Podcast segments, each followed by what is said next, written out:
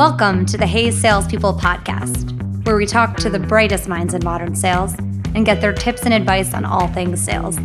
I'm your interim host, Jenna Sachs from SalesLoft. Hey, salespeople. I'm Jenna, your interim host, and today I want to welcome Alison Graham to the podcast. Welcome, Alison. Hey, Jenna. Good to be here. Great to have you here. Alison is a global account manager at Amazon Web Services, a cloud computing infrastructure platform powering hundreds of thousands of businesses in almost 200 countries globally. Now, we always like to talk to kick ass sales leaders on Hey Salespeople, and Alison has really done it all when it comes to enterprise sales and strategy. I personally had the pleasure of working with her as my CRO and mentor at an AI and machine learning startup just a few years ago. She's also had various leadership roles IBM, Salesforce, and sales and business development growth, mostly at a global scale. Again, Alison, really excited to have you here. You know, we like to start this off with an icebreaker. When I worked with you, it was right before the pandemic. So I'd love to hear, you know, what you've been up to then, if there's anything, any fun fact or something like that you picked up during the pandemic that you've you know brought into your life now Thank you, Jenna. It's like I said, it's such a privilege to be here. Thanks so much for thinking of me for your podcast. So, what what have I learned during the pandemic? Like many of us, I've learned that it's good to like where you live because now I spend much more time at home than I think I have in the last 30 years. Something that I picked up during COVID is I genuinely believe I've become a better listener. I think because I miss people a lot and I have missed people a lot. Now, when I'm in the company of others, I think it's made me a better salesperson and a better sales leader because now when I am in someone's company, I don't waste a second of it. I find myself being more in the moment and I'm loving it. And I think I, I don't want to speak for my clients, but I think they're loving it too. Yeah, I think that's that's awesome. So I mean that leads into some of the things we, you know, definitely want to get into today. Looking at what makes a good salesperson a great salesperson? I'd love to hear kind of your take, especially in a remote world, especially with some of the things that you've learned today. What is your opinion of that and you know how do you drive that as a sales leader? A lot of my answer comes from from real world experience. What's the difference between a, a good salesperson and a great salesperson? Number one is discipline. It's discipline all day long, right? So if you can wake up each day with your business on your mind and be somewhat obsessed with your business and your customers and serving your customers, you will be successful. And so discipline plays a critical role if even if you're in your first day on the job or your 20th year on the job. Where I work now at Amazon, they refer to every day as being day one. And the philosophy behind that is to treat your customers and your business partners and your internal business partners as challenges or you know um, events that happen um, with a day one mindset and the discipline also comes from managing one's business right so managing one's pipeline managing your reporting to to all of your stakeholders managing your communications with your customers if that's not disciplined and if that's not repeatable then you'll do okay i mean everyone can do okay but if you want to be exceptional discipline's always number one. A really close number two is that repeatability. Find something that works for you and your customers and never, ever, ever forget who the most important person in the room is at all times. It's your customer. I know it's really hard, even if you're in a small company or a big company, to want to please everyone. But at the end of the day, if you're not obsessed with how it works out for your customer, then they're going to turn to someone who is obsessed with their well-being being on RevOps, I can appreciate uh, repeatability and process and all of those different areas um, that that essentially drive that discipline. Um, I'd love to hear if you have any examples of how you've shaped this strategy. Again, with the obsession of customers at the center of it, um, how have you approached this either when starting a new role or just you know getting better at your current role? Um, we as sales professionals must go into our marketplace with a level of confidence that we're providing the right service or the right tool for the right customer at the right time. And if you can lead your business that way, it shows. It shows to your customer base, it shows to your business partners, it shows to all of your stakeholders. And what do I mean by that? You know, if I am selling cars or, or a fleet of cars to an organization, I want to make sure that the kind of car I'm selling to them is the right tool or the right the right answer to their issue at that time. And then my job is to make sure that they succeed. Period. And with that success and with that relationship that you build and, and building on your customer's success, your success will come right? So if your customer makes money selling software to the marketplace to a certain group of individuals and you can help them do more of that, then you will make money. Um, and you'll not only make money, but you'll start to make a career out of what you're doing.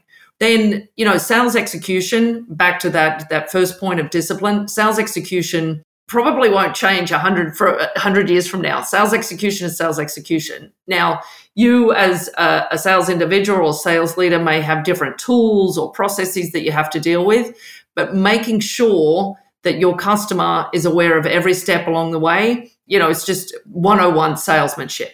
Making sure your customer feels comfortable at every step of the of the sales process and of the sales motion is really really important you've found your customer, you've acquired that customer, and then, you know, servicing the heck out of that customer is the, the best way to grow your next sale. You know, making each customer a very, very special part of your business will pay dividends for forever. You know, those recommendations and that uh, excellent business practice doesn't just stay at that company, it can start to follow you as an individual or as a leader uh, reputationally a- a- around your marketplace. It's really important. So, you know, I think looking at the, the customer at the center of everything, how do you use that to, you know, define your process and also then plan for how you execute on that process? Yeah, it's a great question, Jenna. So, I mean, going back to any anything that we can sell, right? So, after the sale, there's all of the work that must go into the adoption of your product or your service, right? Because it's one thing to sell it, but if you don't create that annuity, and if you look at, uh, you know, especially today with a lot of the um, software as a service or, or cloud computing or anything really that's a subscription based model, if you and your organization don't put a lot of care and feeding into that adoption and customer satisfaction phase of the of the sales you know cycle and sales journey, then you can kind of guarantee that your next sale is going to be difficult to find. And I know that there's organizations that provide compensation for sellers just up to the point of sale and then someone else takes over. But the really, really clever and the really, really smart sales professionals stay with that client after the sale, make sure that adoption is high and customer satisfaction is high and that that that kind of cycle can start again whether it be through referral or whether it be through you know word of mouth or or marketing with that customer it's your guarantee to a, a healthy pipeline forevermore right? When you think about it. So a lot of my strategy typically typically comes from those three buckets. Acquisition of customer you know sale to the customer and then the customer servicing and life cycle um, that customer servicing and life cycle is really the big part of the iceberg underneath. Right, exactly. I think a lot of companies right now are struggling with what is the role of customer success? What is the role of an account manager role? How do we structure the org to really optimize that efficiency? And at the end of the day, there's no right answer. As long as you're putting the customer at the center of everything, that is the right answer. So I love that approach. So I mean, with all of that in mind, obviously, especially in a role where you might be doing acquisition and growth and customer success, or at least kind of being part of that journey as a team, how do you plan for your day, week, month, year? How are you looking at all of that from a big picture perspective? You know, culturally, you're always going to have different styles of leadership, right? Like it's unfathomable to think that one person joins a company and is still at that company 50 years later. Like, I don't think that happens anymore. But regardless of the environment you find yourself in, there are things you can do as a sales professional to ensure your own success. And typically, a lot of that has to do with that discipline that I you probably hear me talk about that all through all throughout the podcast today I know in advance what I'm doing for the next month. And I know that because I look at my month and I look at my month really strategically and I understand what's important to me. I understand what's important to my client, what's important to my sales management, and I plan my month accordingly. Any time of the year, you can go online. You know, there's a million books that you can read on this topic, but having that discipline to understand on a Sunday afternoon, what does my week look like? Or what even does my Monday look like, right? Can really start to set you up for success. And if you're going into the week, you know, if, if you're not passionate and driven about the results you want to drive in that day, that week, that month, or that, you know, that quarter, then guess what? You're probably not going to drive those results. Let's say I need to make a million dollars in sales for my company this year, and you work backwards from that. Okay, where do I think my million dollars is going to come from? And what are the things I need to do this year to be able to achieve a million dollars? Maybe you break that down into four quarters and say, okay, I need to make $250,000 a quarter for, for my company. Maybe you start to break that quarter down into each month what do i need to do in a month what do i need to do in a week what do i need to what do i need to do every day to drive towards that million dollars plus and start to build that as a habit for yourself right? Start to build that as a habit. And maybe every monday at 5 p.m you carve out one hour for yourself to say okay did i achieve the goals that i set out last week? Am i on track to, to make them this week? What are the things I need to do to change course to make sure that I do achieve my objectives? And is, is everything I'm doing getting closer to my top three objectives? Your top three objectives probably should look like revenue generation, customer satisfaction, and you know the third can can kind of vary depending on the organization you're in but it's most likely going to be something that you you've agreed on with with your management team right so whether that be something to do with uh, new lead generation or you know making sure that you've hit a, a certain percentage with your with your business partners. But those top two they rarely vary. How much money am i going to bring in and how happy are my customers going to be? Yeah that totally makes all the sense in the world. Again i mean none of this is rocket science but hearing it all together is really insightful. So you know love love to dive deeper into this too.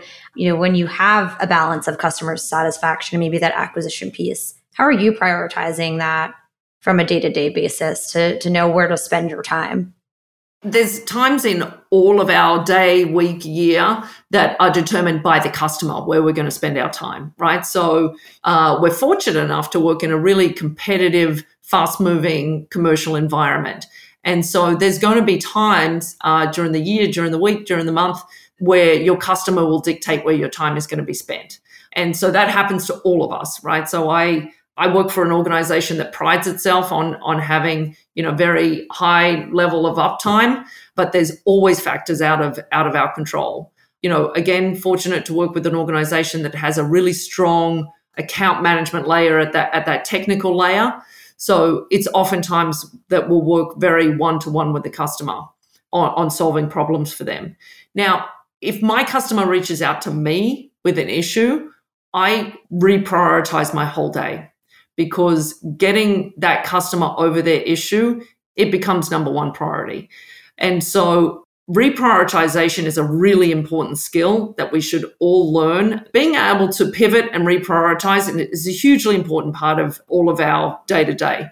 Where am I spending time otherwise? I'm spending 80% of my time with my top 20% customers. And the, the numbers typically are going to reflect that. There's a lot of time spent with customers. When I'm in sales management mode, I tend to spend time with people that, that need help I don't know if, if folks are familiar with the term servant management, but my job as a leader is to really serve the the organization and serve the people that that work for me in that organization. I love the prioritization throughout the day of just how do you make sure that customer is happy and, and the 80-20 rule I think is always there um, to some extent. And then I definitely want to drill more into that role of sales leadership as well because it is different right if you're an individual contributor you're prioritizing and spending a lot of time with customers but if you're a manager you might be doing that as well but you also want to lead your team and grow your team into being able to be that person without needing you to be on every single call so I love that. Um, I want to drill more into it. I want to see more insights from you on just how you approach that role of sales leadership and mentorship as as you're growing a team. Yeah, I think uh, one of the most valuable lessons I learned a long, long time ago was understanding what a privilege it is to be asked to be the leader of a team. Whether your team has one person on it or a hundred people on it, it is a privilege, and you're being asked to to help people with their careers, potentially help people, you know, through challenging times um, with their clients, with the internal politics of a firm, and in my opinion, in our industry, there is no greater privilege. And I think sometimes it's easy because you can feel like you're in a little bit of a sandwiched role sometimes as a, as a sales manager.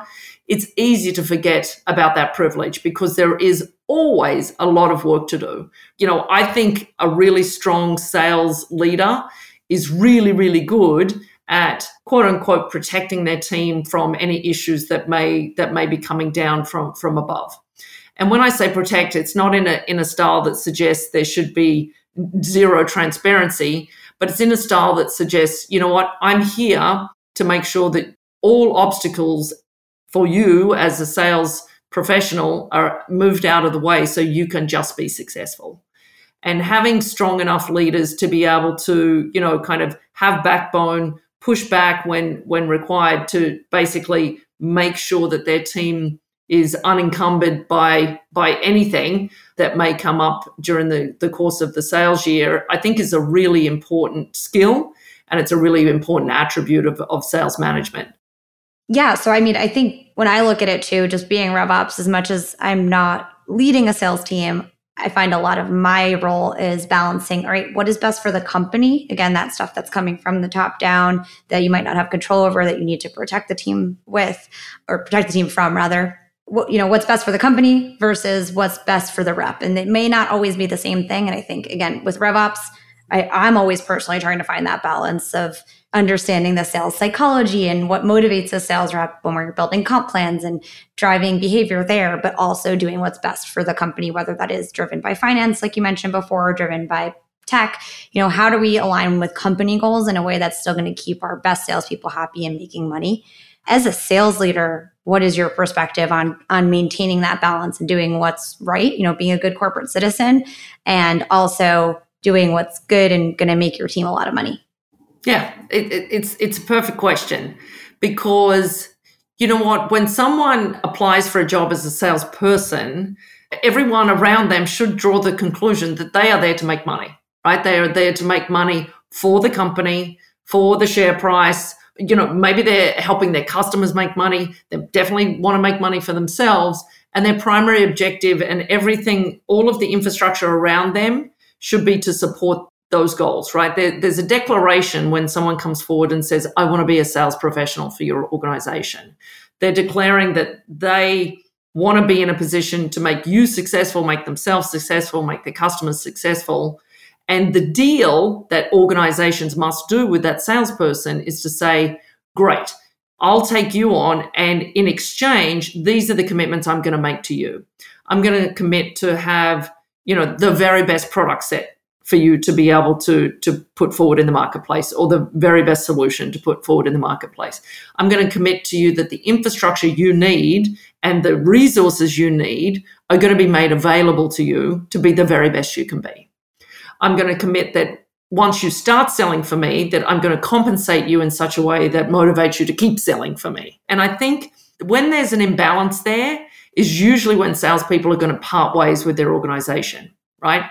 Because salespeople do not hide at any point in the discussion what they're there to do. Uh, an excellent salesperson, of course, cares about factors that are, you know, outside of the bottom line, but primarily they're there to, to make money for you and their customers and themselves. And so organizations that don't kind of foster that environment or, or that culture for successful salespeople, they'll see high turnover often you'll hear non sales leaders say things like, oh, that person's coin operated. And I'm like, yes, they are. You've nailed it. So can we move on now and talk about other matters at hand? And so I think as sales management, your role of advocacy for your sales team becomes very, very important because there's always going to be other priorities for the C suite. Always, right? Whether it be regulatory pressures or pressures from competition or pressures to spend more money on real estate or pressures to have a better program for working mums. There's always going to be pressures on that C suite. But as a sales leader, it's most definitely your responsibility for your flock, right? For your for your herd. You know, you're the shepherd and you're trying to lead your team to successful outcomes. It's your job as a sales leader to advocate on behalf of your team to make sure that those those criteria keep keep being met for your team. Yeah, and I'm just going to throw in a shameless plug for RevOps there too. Um, you know, leverage your RevOps people as well, because um, a good ops person, in addition to a good salesperson, right, or sales leader, is is there to help you navigate that too, and knowing what's best for maybe that finance team, and knowing how to navigate. This is this is the best business case we can put forward to make sure that the sales team is happy. Because again, especially in this day and age, right, you hear the Great Resignation, you hear um, you know, people just looking for the, the next best thing. It's happening a lot in sales. You know, there's a lot of demand for good talent. And so, you know, how do you keep and retain that good talent and keep them happy? There's always going to be feedback. There's always going to be egos and, and, and, different things working with personality type, working with different personality types. It, it is really navigating that shameless plug there. Yeah. You know what though, Jenna? It like it's you've you've nailed it, right? Hundred, hundred percent because I often think of it in these terms, right? You and I go and see a, a, great movie and we say, wow, those actors were great. But you and I know, even though we probably don't think of it in the moment, when we leave the cinema, there was 2000 people that made that actor look good right? And so your sales professional might be the the person who's on the front lines messaging in the marketplace and and and closing deals in the marketplace but without a really, really strong team behind them, whether it be sales ops, rev ops, whether it be a great legal team, uh, great technologists, you know, great, great service and support staff, then it's for naught for the for the salesperson. So you make a, a, a really valid point. Yeah, always got to shamelessly plug uh, RevOps there, but again, yeah, it is it is the full team behind you, right? And uh, it goes back to facilitating that culture of of driving the best process, the best comp plans, the best in class overall team for your sales and revenue orgs to really, you know, keep them happy, which then in terms keeps the customer happy at the center of everything. So all comes full circle at the end of the day. You know, as we wrap up, I would just love if somebody does want to reach out to you and talk further about this or anything else. Um, what is the best way for somebody to reach you? Yeah, you know what? LinkedIn is is the best way. I have a lot of folks reaching out to me on LinkedIn. Um, so it's Alison Graham. Um, I'm in New York. I work for AWS. There's not many of us. Well, there's a couple of Alison Grahams, but you know, I'm the only Australian one living in New York, I think. Uh, and so it's A L I S O N. Graham is G R A H A M. And I'm really fast to respond. So if, anyone's looking for a one to one conversation, advice on on lead generation, any any of the topics that we covered today, i would be more than happy to to share everything I know. Well, great. Thank you so much for being here. It was so great talking to you, um, and you know, hope to talk to you again soon. Great. Thank you, Jenna. Hey, Salespeople is a production made in partnership with Frequency Media. I'm your host, Jeremy Donovan. This podcast is available on Apple Podcasts, Spotify, and wherever podcasts are found. Thanks for listening to the Hey Salespeople podcast.